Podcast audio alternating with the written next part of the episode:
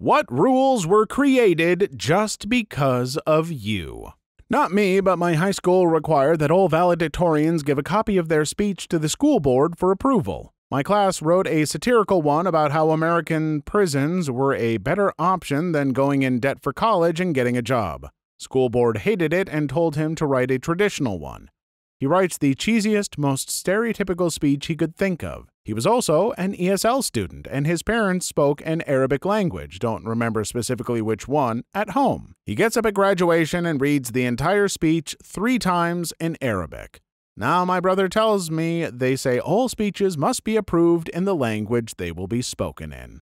I used to ride a unicycle around my school's gym all the time because while they specifically banned skateboards, bikes, roller skates, and even those Heeley things, they never mentioned unicycles. They had to go through the whole official rule changing process to add unicycles to the rule book. Not me, but the Intro to Engineering class at UCF has a competition where groups must create a self powered boat to race an orange around the circumference of the reflection pond. The pond is maybe 100 feet in diameter. One year, one group used a lawnmower engine to power their boat, and the same year, a group used bottle rockets. Upon starting the race, the lawnmower group's boat tipped over in the middle and poured gasoline into the pond. At the same time, the other group lit their bottle rockets, which promptly ignited the spilled gasoline and set the pond on fire. They created a new rule after that year no gasoline powered boats. That's a shame because that sounds like the best race of all time. Can your boat cross the lake of fire?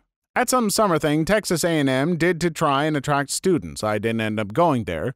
There was little mini engineering contest where you had to construct a four-wheeled vehicle that would go the furthest, using an assortment of MacGyverish materials including a balloon, some tape, a mousetrap, paper clips, tacks, things like that, and like four Lego wheels and two axles. My group argued for a while, and honestly, we wouldn't have had anywhere near the best contraption if not for my last minute inspiration of rule loophole exploitation, which apparently I'm better at than actual engineering. No one said all four wheels couldn't be on the same axle, and there was no strict definition of vehicle. Four Lego wheels on one axle, flung by the mousetrap 25 feet, beat second placed by almost double, I think.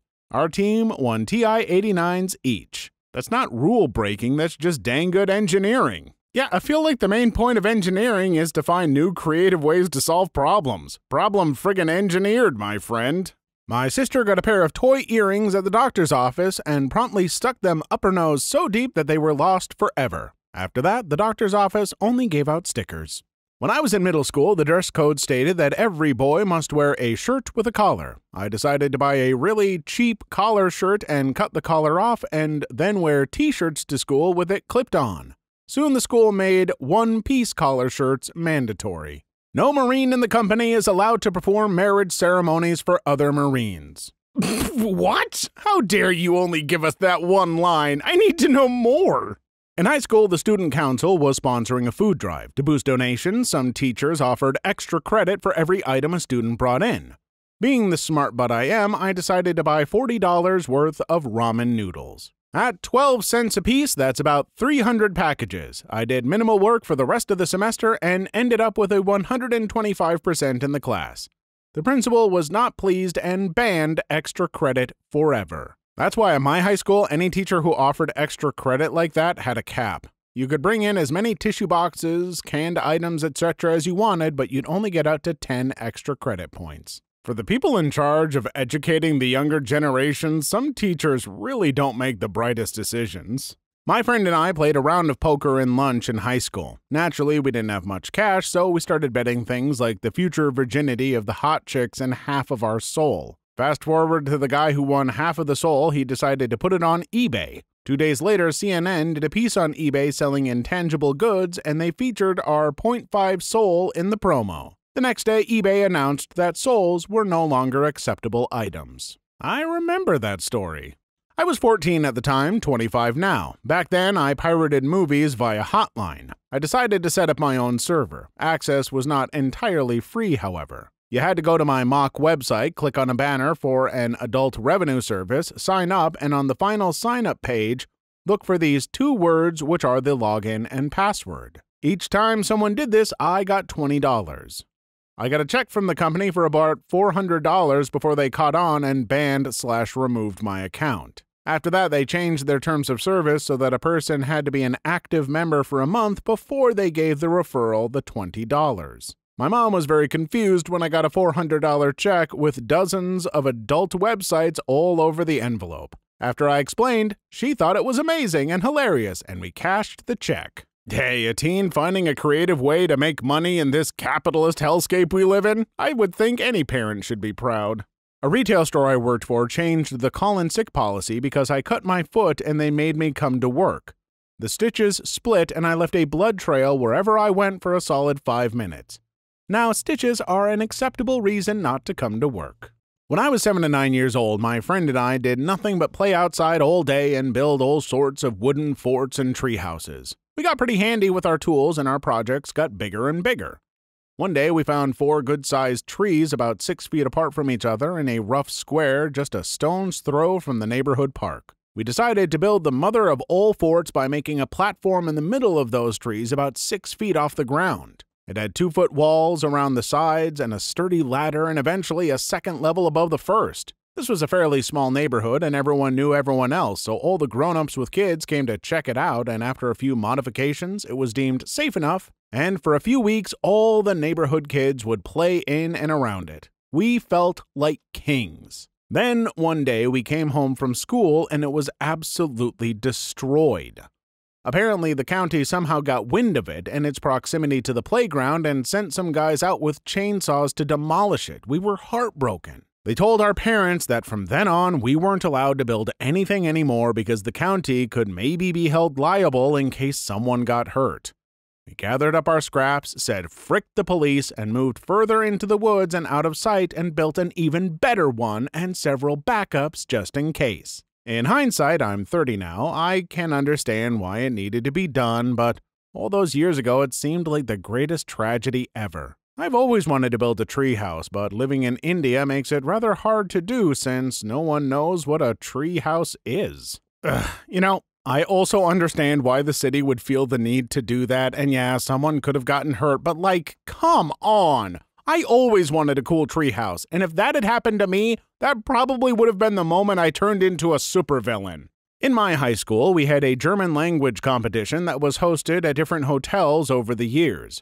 One of them had balconies for every room, and my friends and I discovered the wonder of hopping between them in order to get to someone's room because, you know, opening the door and walking was very difficult for us rowdy teenagers. Well, some of my friends decided to remove all the smaller furniture in one room thinking it was one of ours. It wasn't. Those people were not happy. Needless to say, the hotel ended up posting a bunch of signs, and the security waiver you had to sign for the competition added, No jumping between balconies every year after. We were stupid kids. I'm sorry, I'm still stuck on German language competitions? Like, I took German in high school. My name is extremely German. I didn't know about any competitions. I also wasn't very good at German, but still. I didn't consider it to be my fault, but I actually got D&D banned at my school after some less than intelligent person saw one of our lunchtime games in the library and complained about Satanism. I had to go through three weeks of counselor sessions just because I made my voice deep and booming when I DM'd. It is not your fault, and how dare the person rat you out? But hey, to be fair, that's just encouragement to check out the dozens of other better tabletop role-playing games that are not D&D. Loopholes! My freshman year in college, I lived in a dorm with a large courtyard in the center. We collectively had a large water balloon fight. One of the girls slipped and cut her arm open pretty deep, and we had to call 911. The new rule my dorm made was no water balloon fights indoors. I go to a private school with a dress code, and because of me, chainmail is no longer an acceptable form of undershirt. Please like and subscribe if you've made it this far. I hope you'll enjoy the rest of the video and have a wonderful day. At my old high school, now in uni, math class tests now start with a disclaimer all answers must be written in Arabic numerals. But they didn't say you had to give them in base 10. Time to answer in Pentel. My story is not one of bad buttery, but rather an example of thinking outside the box. In my high school physics class, we had fun doing the Physics Olympics after AP tests were done and our lesson plan was complete. One of the events was seeing how many paper clips you could remove from a bin using two AA batteries, copper wire, two nails, and tape. The logic was to make an electromagnet, but after reading the rules and talking with the teacher, nowhere did it explicitly say that you had to make an electromagnet. I proceeded to make a shovel using the batteries as the handle, the nails as supports for the wire, and tape bucket, and reinforced it all with tape. My group got the all time record for that event with around 1,150 paper clips picked up in 30 seconds. We picked up over 900 more than the closest competitor. Needless to say, the rules explicitly state to make an electromagnet now, but no one will touch my group's record. I play the tuba, I'm Mexican, and back in high school, my mostly Caucasian school was playing the mostly ethnic school on the other side of town from where I resided. I was bused to the rich school on the better side of town. I and my other Mexican friend who played the trumpet decided it would be a good idea to play the Mexican hat dance. Needless to say, we had many letters and parents to respond to. Rules have been changed on our district games on what's acceptable sportsmanship and pep band songs to be played. Not so much a rule, but my senior year of high school, I completed the minimum requirements to graduate, but we were only allowed to have one free period. Instead of taking a class I didn't want to, I created my own BS child development class where I volunteered at the preschool next door three days a week and had the other two off. Seven years later, the class still exists, but has a legit curriculum associated with it now. I'm sure I'm not the only reason, but when I was about seven or so, I was in the Miami International Airport, and back then the emergency stop button for escalators was at the bottom right by the entrance. I was young, saw a button, and couldn't resist the urge to kick it while it was very packed. Well, it was full of senior citizens that kept telling each other to stand still because it could come back on at any second. That was that for about 15 minutes, blocking the only entrance to the airport. Next year, all the buttons had a plastic cover. Fun fact I find escalators to be kind of scary, and I would have panicked a little. I would have been gradually raising my voice to a yell, telling old people to move before we all died. With or without a life jacket, no one is to sleep in the hot tub. When I was in elementary school, I got a bunch of kids to wear shorts in the winter with me. I live in Canada. Most of us got mild frostbite on our legs. Now, no one can wear shorts in the winter. First year of uni, my friend bought a sofa and armchair from eBay for 99 pence, including delivery, best purchase ever. He managed to fit both of them in his tiny room. Once the university found out, they didn't like it, so they told him to get rid of them. He said no. He managed to keep them till the end of the year. He put them in storage, and the following September, he brought them to his new, even smaller room. Only the sofa fit, so I got the armchair. Again, the university didn't like it. They sent us both very official letters giving us 30 days to remove the furniture. We printed off the entire residency agreement and read it page by page, every word to see if there was anything forbidding us from having them. There wasn't. They had their fire tags, they didn't block any exits. The only possible problem was if it interfered with a cleaner's job. We asked her. She was fine with it. Our rooms were the last one on the rota, so she'd sometimes sit and talk with us after she was finished. Anyway, so after 30 days, we got another letter saying that they knew we still had the furniture and we would be fined. We printed off all the documentation we needed, suited up, and went to the office to argue our case. After several months, they managed to convince the cleaner to say the furniture interfered, so we actually had to get rid of them. Our friend took them to his house. The following year, we weren't in university halls anymore, but we checked the residency document on their website where we noticed the guidelines for furniture were now much more specific about what you could and couldn't have in your room. Four years later, he still has those sofas. Screw that school and any school with obnoxious policies like that. Yeah, I know they exist for reasons and such, but when you can prove what you're doing isn't a problem, F them. Bureaucratic bullcrappery is what that is. I don't know for certain, but I feel pretty confident that I had the flow of traffic at a certain intersection in town changed. There was a very wide shoulder on the road that I used as a right turn lane, only to be immediately pulled over by a policeman for passing about five cars on the shoulder while they waited for the traffic signal. I countered the idea to him that the shoulder there was actually a lane. There was a dividing line and it was nicely paved. No reason for us not to use this space for making right turns. Although no one used it, I really was passing traffic on the shoulder but being very cautious. About three months later, the intersection is repainted with the shoulder as a right turn lane only. It felt great seeing as it does help the traffic flow better at that crowded intersection.